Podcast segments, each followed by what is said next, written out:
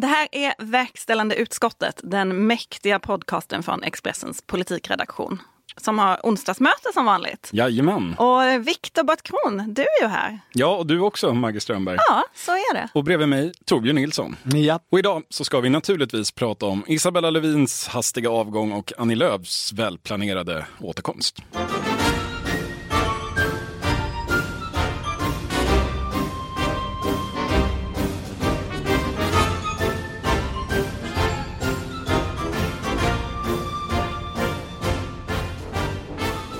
Ja, hörni, just när vi skulle till att sätta oss i den här studion så kom beskedet att Isabella Lövin lämnar sin post som Miljöpartiets språkrör, som vice statsminister, som klimatminister och hon lämnar faktiskt politiken i sin helhet så snart en efterträdare har kunnat utses.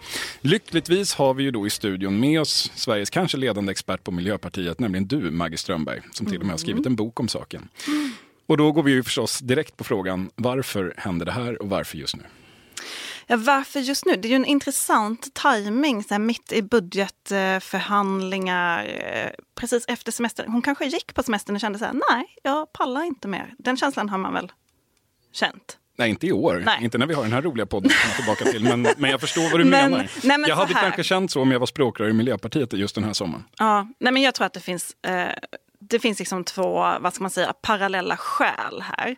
Ehm, det ena är Isabella Lövin som person. Hon är ju inte politiker i grunden. Hon värvades ju som, som ett liksom kändiskort inför eh, Europaparlamentsvalet efter att hon hade skrivit sin bok Tyst hav som fick jättemycket uppmärksamhet om fisken. Just det. Hon har ju trivts oerhört bra på den internationella arenan. Varit väldigt duktig på eh, att förhandla på toppmöten och nattmangla med FN och så. Men hon har ju aldrig riktigt trivts i, eh, liksom, som politiker i den svenska rikspolitiken. Och det som har hänt i Miljöpartiet liksom, under den här mandatperioden, sen de gjorde ett uselt val det är ju en ob objektiv liksom, bild. Ett uselt val, höll nästan på att åka ur riksdagen. Sen har liksom kritiken mot språkrören vuxit. Um, och- Isabella Lövin, som då inte är en politiker, hon har aldrig byggt någonting i partiet. Hon har aldrig byggt några relationer. Hon har inte liksom gjort det där. Alltså, hon har inga allierade. Hon fattar inte riktigt hur får man liksom, eh, partistyrelsen på sin sida. Hur får man det liksom och det gör att så fort det, när det blåser så har det ju blåst mest kring henne. Och kritiken mot henne internt har ju varit otroligt Ja, du skrev om det här i våras i ett eh, stort reportage i Expressen, Ja. ja. tidning, eh, som fick mycket uppmärksamhet då. Sen blev det tyst och nu händer plötsligt detta. Så det, men, men du kan väl... va- det, Nej, men då, redan då, det var ju tydligt att det fanns ett missnöje som, som höll på att byggas upp eller som hade byggts upp. Ja, men då fanns det ju ett missnöje med, egentligen med båda språkrören. Man tycker att både Isabella Lövin och Per Bolund underlevererar, särskilt då på den kommunikativa sidan. Att man, man lyckas inte nå ut, man har jättelåga siffror. Och men till Isabella Lövin finns det flera tydliga efterträdare. Det finns det inte till Per Bolund. Och man har också tyckt att, liksom många tycker också då att Isabella Lövin, man gillar inte hennes ledarstil. Det är må många liksom har svårt för henne. Um, Många gillar henne också. Det är liksom en ganska delad bild. Men, men då var det oerhört mycket kritik. Men ingen vågade säga den med namn. Och ingen ville heller liksom, ni vet, gå ut med ett avgångskrav, starta striden. Eftersom Miljöpartiet har varit i så oerhört mycket strider, så mycket interna strider som har sargat partiet. Så det är liksom den värsta skräck man kan tänka sig. Och då har man gått där och hoppats på att hon vill gå själv. Det finns väl en, en, eh, ett litet komplicerande, en komplicerande faktor i det här med språkrörspusslet också. Ju.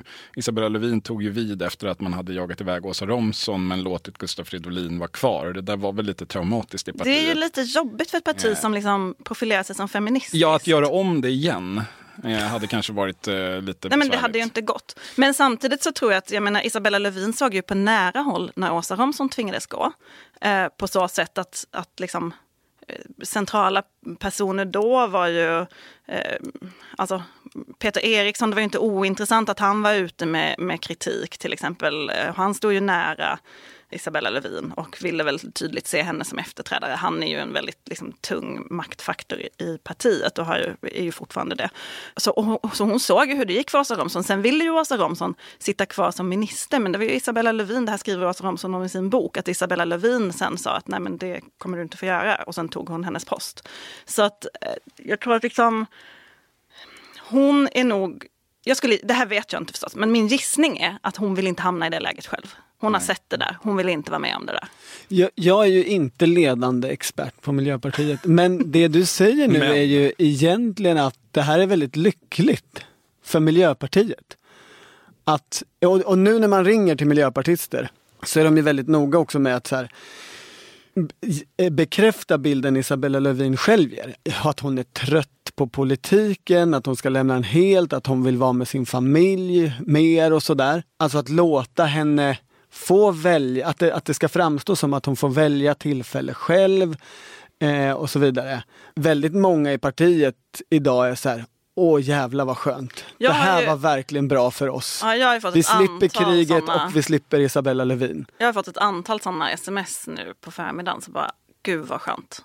Det är ju spännande för den bilden har de ju ändå så här lyckats dölja lite tycker jag. Alltså det har ju varit mycket mer uppmärksamhet kring så här miljöpartisterna är sura på sossarna, det här samarbetet som inte riktigt funkar och sådär. Men beror inte det lite grann på att, alltså, man kan ju diskutera kanske hur mycket som egentligen är en personfråga, hur mycket som är att partiet maler ner sina språkrör här kan jag känna. För när mm. Isabella Lövin kom in mm. så var ju bilden, tror jag, både internt och även externt att här kommer den populära, framgångsrika Europaparlamentarikern och, och som får saker gjort. Liksom. Som får saker ja. gjort och som har en förmåga att kommunicera och haft ett bra sommarprat moderat mm. eh, och ska komma in och liksom innebära en vändning för partiet. Och sen så har hon var egentligen bara sig själv men det blev som att, att bli språkrör för Miljöpartiet är det sämsta du kan göra för dina popularitetssiffror. Det... ja, men jag tror verkligen att du har en poäng där. Ehm, för att liksom, det finns ju en rest från liksom det ursprungliga Miljöpartiet som är det här anti-auktoritära.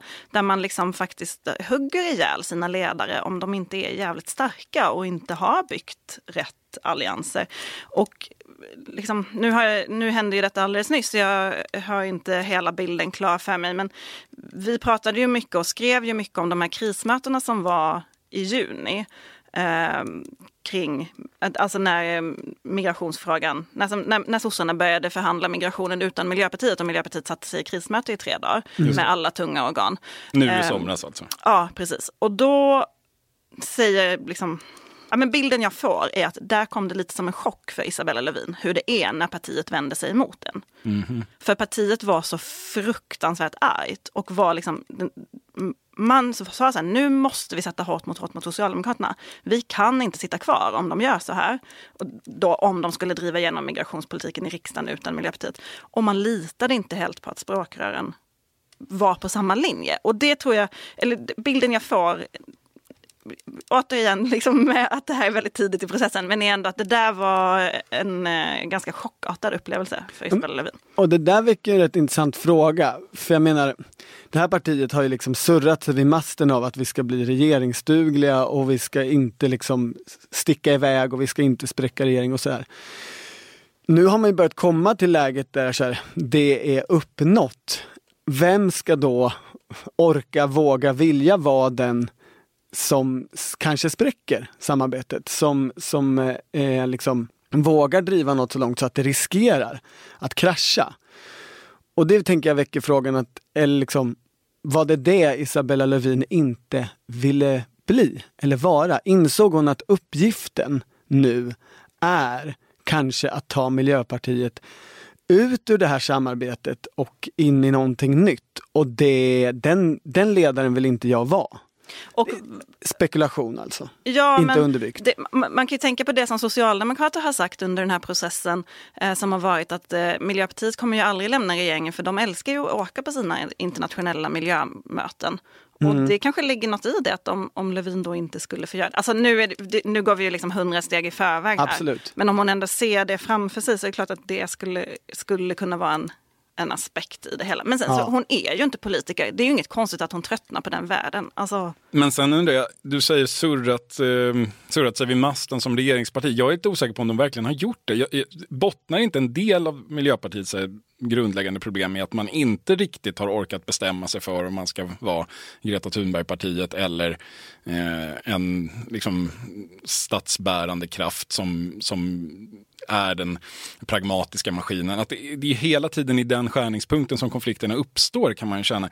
Jag tror att, alltså, om, jag tror att man har ett vägval framför sig och, men det innebär alltså antingen ta klivet fullt ut och bli det där partiet som Ja. inte en gång i kvartalet hamnar i en diskussion om man ska hoppa av regeringen eller inte. Och regeringen så tänker man då Socialdemokraterna. Ja. Alltså bli mer som Centern. Alltså ett parti som tutar och kör och eh, tystar ner sina liksom, förhandlingsförluster och bombar på om det man har vunnit och har man inte vunnit så bombar man på ändå. Alltså bli med att inte, och då kanske också ta bort, alltså så här, ett regeringsparti, det är bara att titta på hur opinionen ser ut, hur riksdagen ser ut, alltså migrationspolitiska överenskommelsen. Ett regeringsparti kan inte tillåta sig att hamna i den situation som Miljöpartiet gör nu när man är emot i princip det program som har majoritetsstöd i riksdagen. Då får man i så fall liksom bara ta den förlusten, dundra på. Annars kommer det här ju aldrig att gå i längden.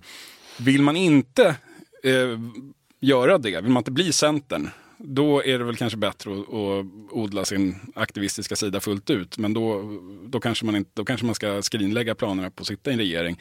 Inte bara nu, utan Ja. kanske för nästa mandatperiod men det också. finns en... in- Det, det ligger verkligen någonting i det. Får jag bara sticka in? Ja, men jag skulle också hålla med. Okej. Men du började Ni hålla kan med, gärna jag med det sen. Nej men jag pratar med ett par kommunalråd nu och eh, som är så här, ja men problemet är ju inte framgångarna i, i liksom poli, de politiska framgångarna. När vi sätter oss ner och rabblar upp vad vi har fått igenom nationellt, regioner och kommunalt så är det ju jättemycket. Tycker de själva då. Men problemet är ju att vi inte får någonting för det hos väljarna. Och att vi är så urusla kommunikativt och inte kommer ut i medierna. I medierna blir vi bara den hunsade slagpåsen som inte får någonting, som blir lurad av sossarna, som körs över. Eh, Medan vi själva ser när vi skriver upp på papper att vi faktiskt gör jätteskillnad. Och därför så blir man sur från liksom gräsrotsnivå och från kommunalrådsnivå på att liksom man har en ledning som inte klarar av att liksom växla in de här framgångarna till väljarframgångar. Men det är ju samma problem som Åsa Romson hade och det grundar sig ju också i partiets eh, liksom, vilja att välja personer med doktorsexamen som är resultatpolitiker. Eh, och det är jättebra för att de får saker ibland gjort. Alltså ingen är ju missnöjd med vad Isabella Lövin har gjort i regeringskansliet. Utan det är bara det att att journalisterna inte har fattat det. Och Isabella Lövin är ju också liksom lite trött på journalisterna som inte fattar. Men jag vill tillbaka till det som Victor sa, som jag tycker är intressant Ja. med hela liksom, Miljöpartiets eh, regeringsduglighetsstrategi som ju har varit dominerande under så himla lång tid och, och gjort också att de då stannar oavsett vad. I den strategin som den var formulerad från början så låg ju idén att att ha suttit i regering skulle ge partiet legitimitet. Man skulle vilja rösta på dem för att man tänker det här är ett parti som är liksom, det är inte bara ett Som är seriöst. protestparti, det är ett seriöst parti. Men att man ändå skulle liksom i något läge vara i opposition. Alltså poängen var ändå så här, man ska gå i opposition igen och då ska man växa utifrån oppositionsroll med den här regeringslegitimiteten. Men den aspekten tycks man liksom ha glömt bort lite när man sitter där i regeringskansliet och åker Säpo-bil.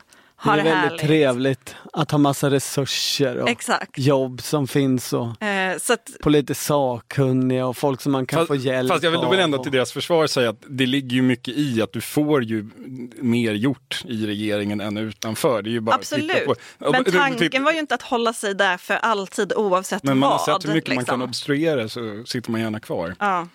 Jo men så är det nog. Och det, men det är ju också svårt för ett parti att liksom svara på frågan vad har ni gjort? Ja men vi har stoppat en massa saker. Ja, men det, och det är väl lite det det jag far efter. Det är där man har hamnat. Och den typen av regeringserfarenhet ger inga pluspoäng, utan det framstår som ett gäng ältande gnällspikar som vägrar flytta på sig. Eh, vare sig man håller med i sak eller inte så, fram, så är det en ganska destruktiv bild av det politiska Mm. arbetet som hela tiden kommer ut. Och där drar ju sossarna och Miljöpartiet ner varandra lite grann i, i det som samarbetet funkar nu. Men hörni, vi måste ändå in på frågan, eh, vad nu då? Vad händer? Vem blir det? Ja. Vad, vad säger de, Maggie? Torbjörn räcker upp handen här bredvid. Ja, men jag ger ordet som till dig. lyssnar. Men Man tror att det ska hjälpa, liksom. att det finns någon form av Du får skriva en bok om dem skol, skoldisciplin här där man räcker upp handen och får säga något. Jo men jag tänkte det, det som Maggie sa alldeles nyss med liksom eh, de här doktorerade tråkmånsarna som de väljer. Eh, om det är problemet då är, då är det ju som upplagt för liksom skådespelerskan, frifräsaren, eh, Instagram-experten Alice Bah Kuhnke. Eller är det inte det?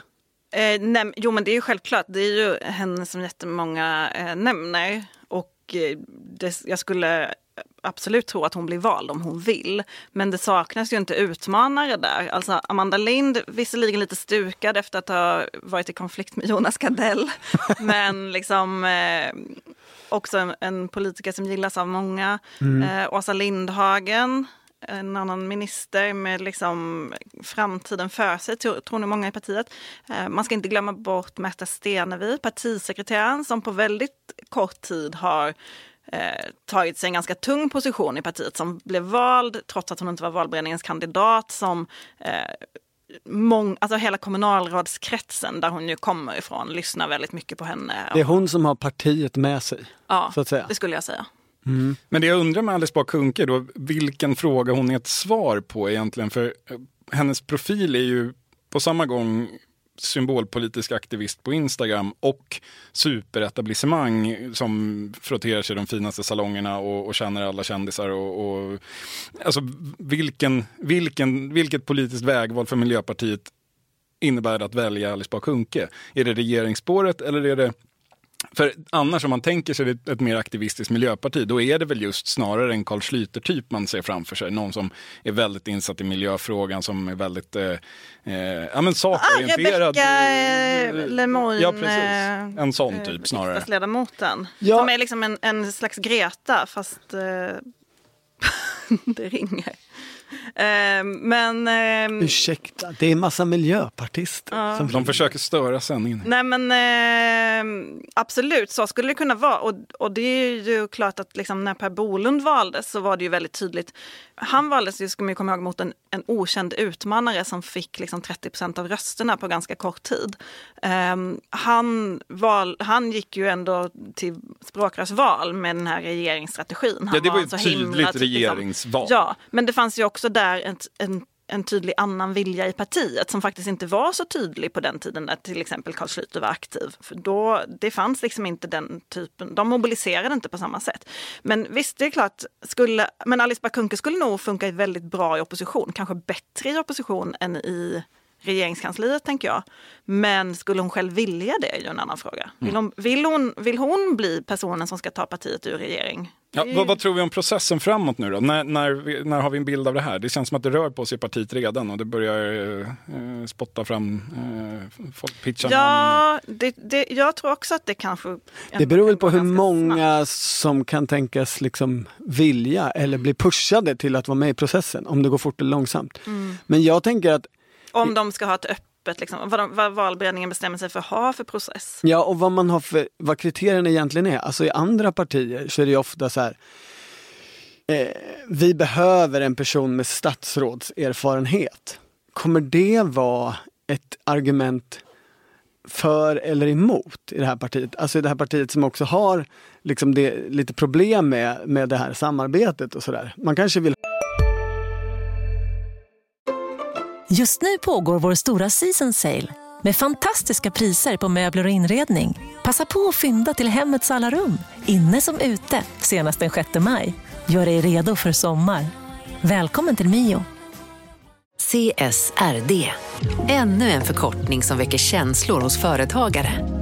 Men lugn, våra rådgivare här på PWC har koll på det som din verksamhet berörs av.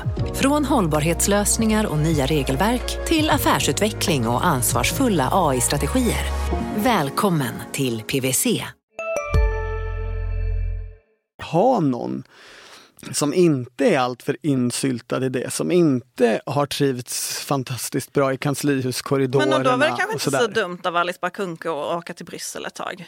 Nej, Men det är klart låter hon kanske nästan som ändå hon hade tänkt på det. som en sån person. Ja, alltså jämfört med till exempel en Åsa Lindhagen, även om hon också har kommunal erfarenhet. Men du skrev ju din text i våras hur liksom Alice Bah Kuhnke reser och har rest runt och liksom turnerat. Hon är ju luftlandsatt liksom i partiet, precis som eh, Isabella Lövin en gång var. Men, men verkar ju ha haft ett an annat Jag tror att hon förhållningssätt. fattar politik på ett lite annat sätt. Hon reser mycket. Hon, alltså, att vara i ett rum med miljöpartister och Alice Bah Kuhnke, det liksom, jag har aldrig sett någon mingla på det sättet. Alltså. Vad Hur gör hon? Liksom, nej men hur hon, så här, hon pratar med alla. Hon, hon liksom kramar alla. Hon, hon kram, när vi var, följde henne inför det där jobbet, eller liksom var på ett möte med henne, då liksom kramade hon Expressens fotograf. Och det var som att hon, hon liksom kramade någon och hon bara, nej vi känner inte, kanske inte varandra, men, men hon har liksom ett, det är så här, det är, som, som, det är amerikanskt liksom. Förstår ni vad jag menar? Hon, hon söker kontakt med varenda människa i rummet och alla känner sig sedda. Isabella Lövin som var på samma tillställning gick och satte sig vid, vid ett bord liksom, och pratade med dem hon kände. Um, Alice Bah Kuhnke, eller man har sett henne på kongresser, hon ska hålla liksom, något eh, här, seminarium på, på en kongress. Då står hon i dörren och tar alla i hand på vägen in. Och liksom pratar. Hon har ett sätt med Det där är människor. frikyrkogrejen som Ja, är men- så stark. Alltså förlåt, men det, det är ju ett socialt sätt och en erfarenhet från liksom missionsförsamlingen eller vad det nu är Men hon är för väl exakt inte- samfund hon har bakgrund i. Har hon det? Jag tror faktiskt inte att hon har det. Har hon jag tror inte? att hon är liksom eh, vanlig Svenska kyrkan person. Men eh, alltså, Ja, okej. vågar inte svära på det. Min tes faller, men men, det är, men alla, känns det är i alla fall ett särskilt det. socialt sätt som, som känns frikyrkligt. Ja, absolut. Verkligen. Mm. Men som också liksom gör någonting med människor, tror jag. Som skapar eh, något internt i partiet. Ja, den politiska hösten såg redan spännande ut och värre kommer det alltså att bli. Vi fortsätter naturligtvis följa Miljöpartiets språkrörsprocess här i det mäktiga verkställande utskottet. Ja, hörni, en annan person i svensk politik är ju Annie Lööf. Hon kommer tillbaka på lördag. Eh, hon har varit borta sedan i december, föräldraledig, eller ja, november, december där någonstans. Eh, och har ju missat en väldigt dramatisk tid i svensk politik ändå, även om den ibland har känts lite seg nu under Japp. corona. Precis som förra gången hon var föräldraledig. Vältajmat under då en annan dramatisk period. Vad hände förra gången hon var föräldraledig? Ja, det var flyktingkrisen 2015 eh, och eh, upptakten och avklingandet av densamma. Det var ju kanske den mest omvälvande tiden vi har haft i svensk politik på väldigt, väldigt, väldigt många år. Eh, och då var hon också föräldraledig och kom tillbaka. Och den gången kan man väl säga att hon återuppfann partiet lite grann och det blir ju spännande att se om hon kan göra det igen. Va, på vilket sätt? Vad gjorde hon? Nej, men jag tycker det har liksom underskattats lite i diskussionen om Centern. Alltså, Centerpartiet som det här invandringsaktivistiska partiet, det pikade ju 2015 när Annie Lööf var borta. När hon kom tillbaka så var tonläget plötsligt omkalibrerat. Alltså när hon var borta så var, det, eh, var man oerhört kritiska till alla former av restriktiva åtgärder. Man stod på presskonferenser och bedrev egen signalpolitik och hälsade välkommen på arabiska och liknande. Eh, man satte sin Johanna en- Jönsson. Johanna Jönsson gjorde Ja. det på när man presenterade den här migrationspolitiska överenskommelsen vars hela syfte var att så här, dämpa söktrycket mot Sverige. Centern hade då pressat igenom ett uh, utökat rutavdrag och varit emot alla åtstramande åtgärder. Otroligt Man hade dessutom satt sin enda då interna kritiker Staffan Danielsson i liksom karantän. Just Han fick det. inte delta på partigruppens möten i riksdagen när de diskuterade migrationsfrågor. Alltså så liksom, Annie Lööf kommer sen tillbaka och eh, förklarar att det där med Danielsson det var olyckligt, det borde inte ha hänt.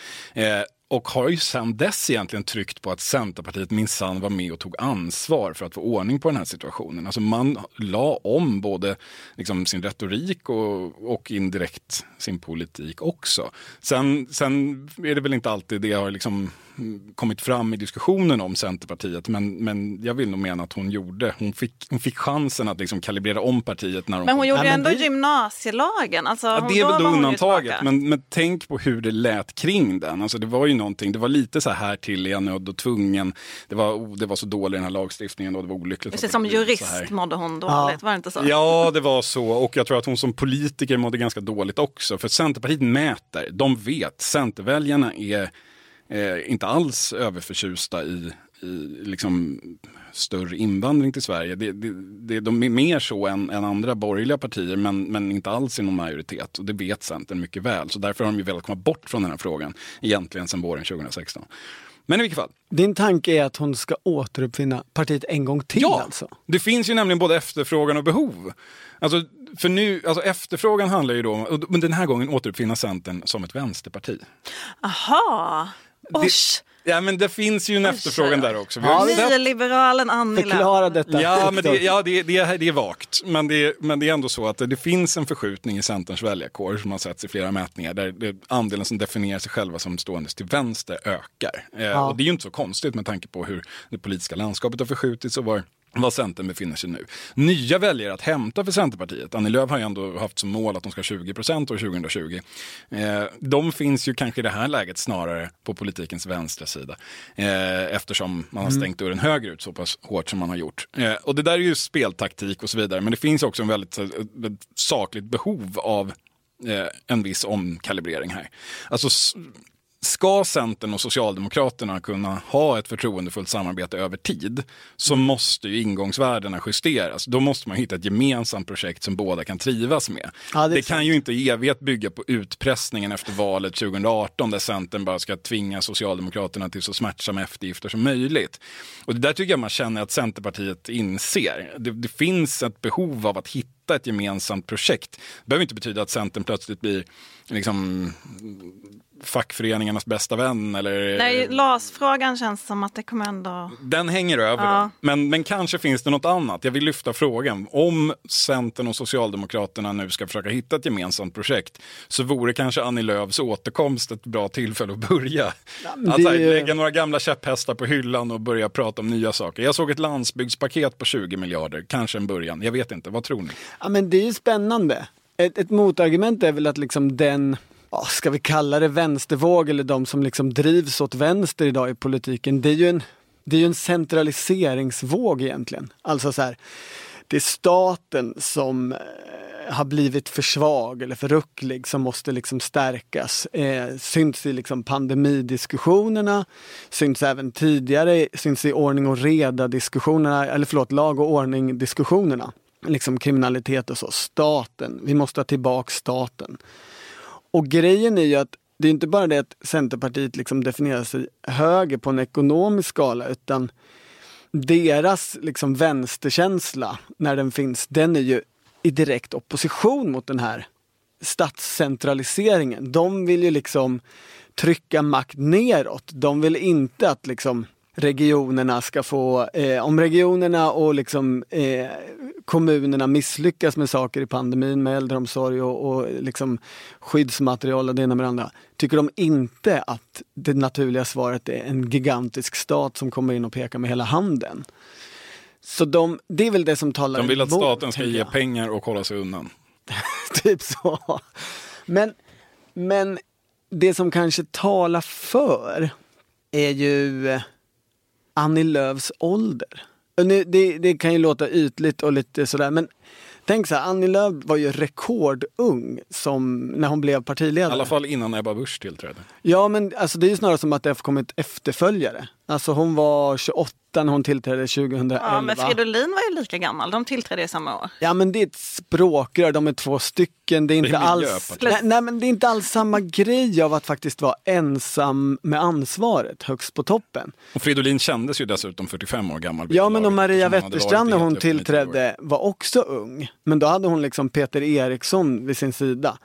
Och, och tittar man historiskt så har det ju funnits liksom unga partiledare. Men då var ju så här, Per Ahlmark var väl tidigare rekordinnehavare på 36 var han när han blev partiledare i mitten av 70-talet.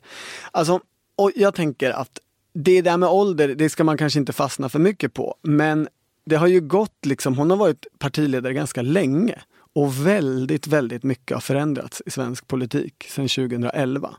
Så hon har ju liksom blivit vuxen eller vuxenpolitiker under den här perioden när extremt mycket har förändrats. Alltså från att ha varit en ganska, okej, de gillar inte när man säger ordet nyliberal, men ska vi säga utrerad sossehatare eh, med liksom irritationen över jantelagen som, som liksom den viktigaste drivkraften i sitt politiska engagemang.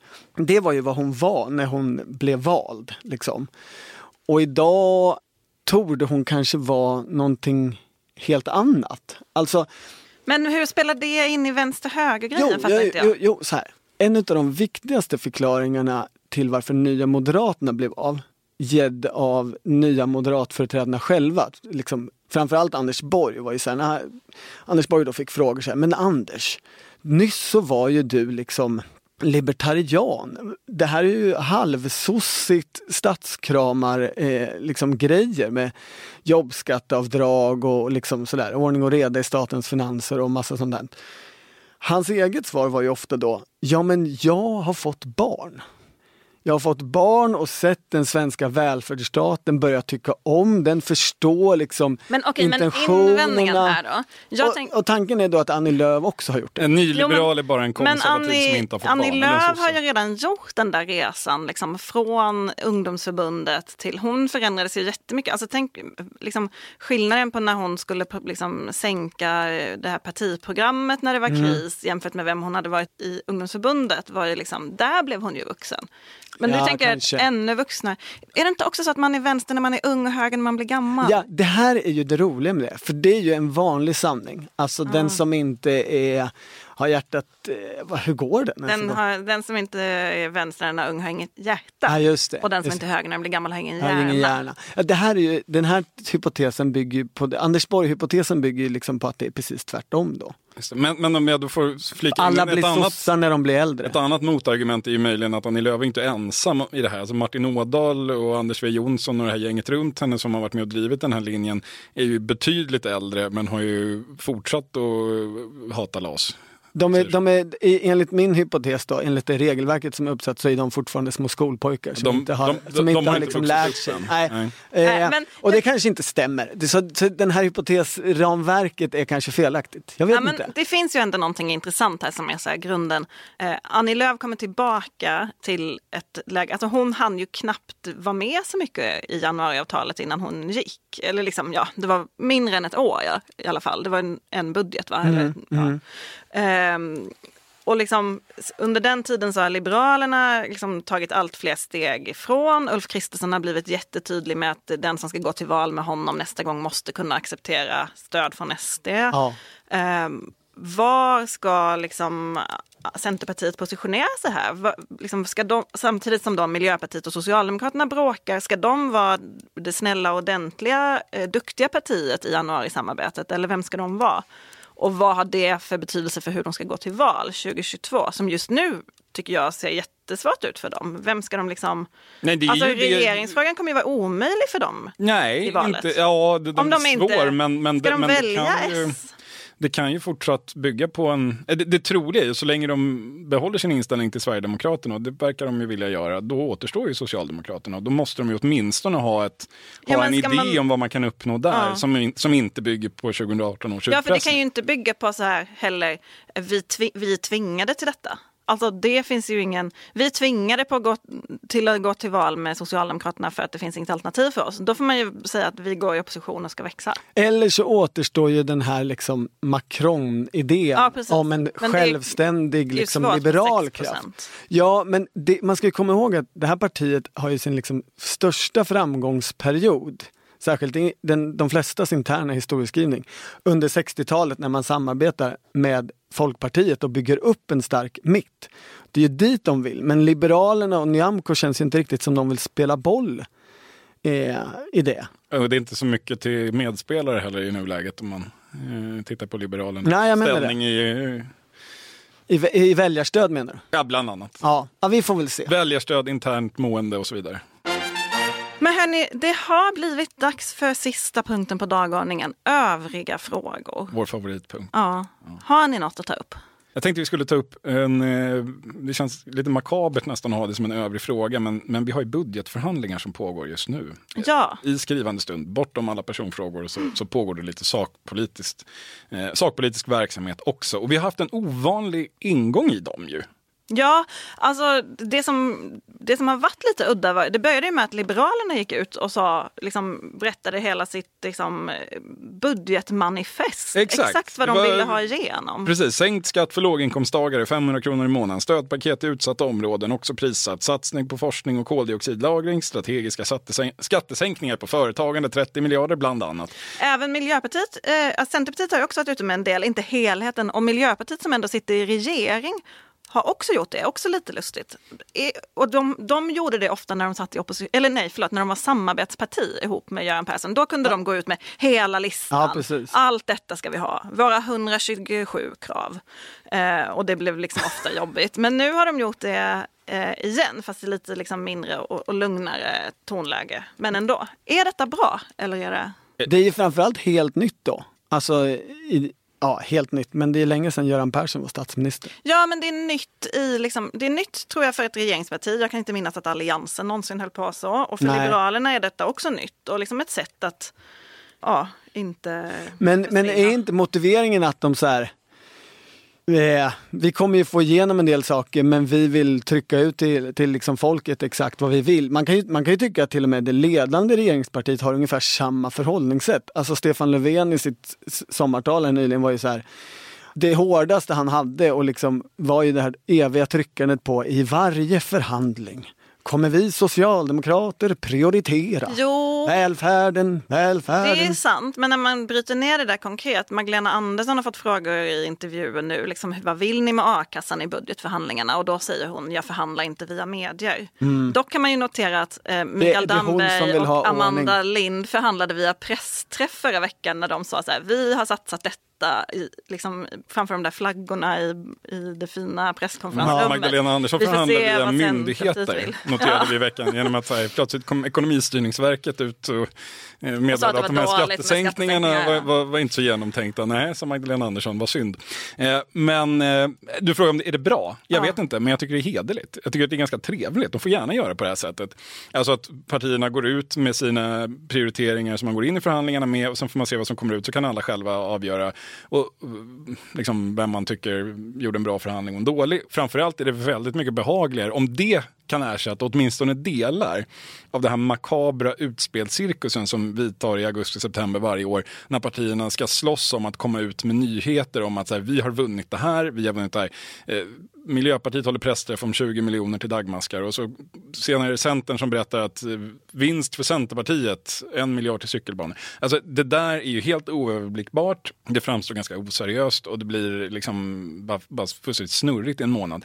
Bättre liksom, Det här är mer i, i en transparent, drömvärld, liksom, publicera ett förhandlingsmanifest allihop, gå in och förhandla, sen kan Magdalena Andersson presentera budgeten och sen kan alla gå igenom och se vem, vem som fick vad. Mm. Jag, tycker, jag tycker om det. Eh, Jag vill, jag vill skicka med det. Tack Liberalerna, det gjorde ni bra. Ja, hörni, det här mycket dramatiska eh, mötet i verkställande utskottet är över för den här veckan. Vi eh, får väl se vad som händer nästa vecka, vem som avgår då. Vi är tillbaka på onsdag igen. Vi avgår inte. Nej. Aldrig.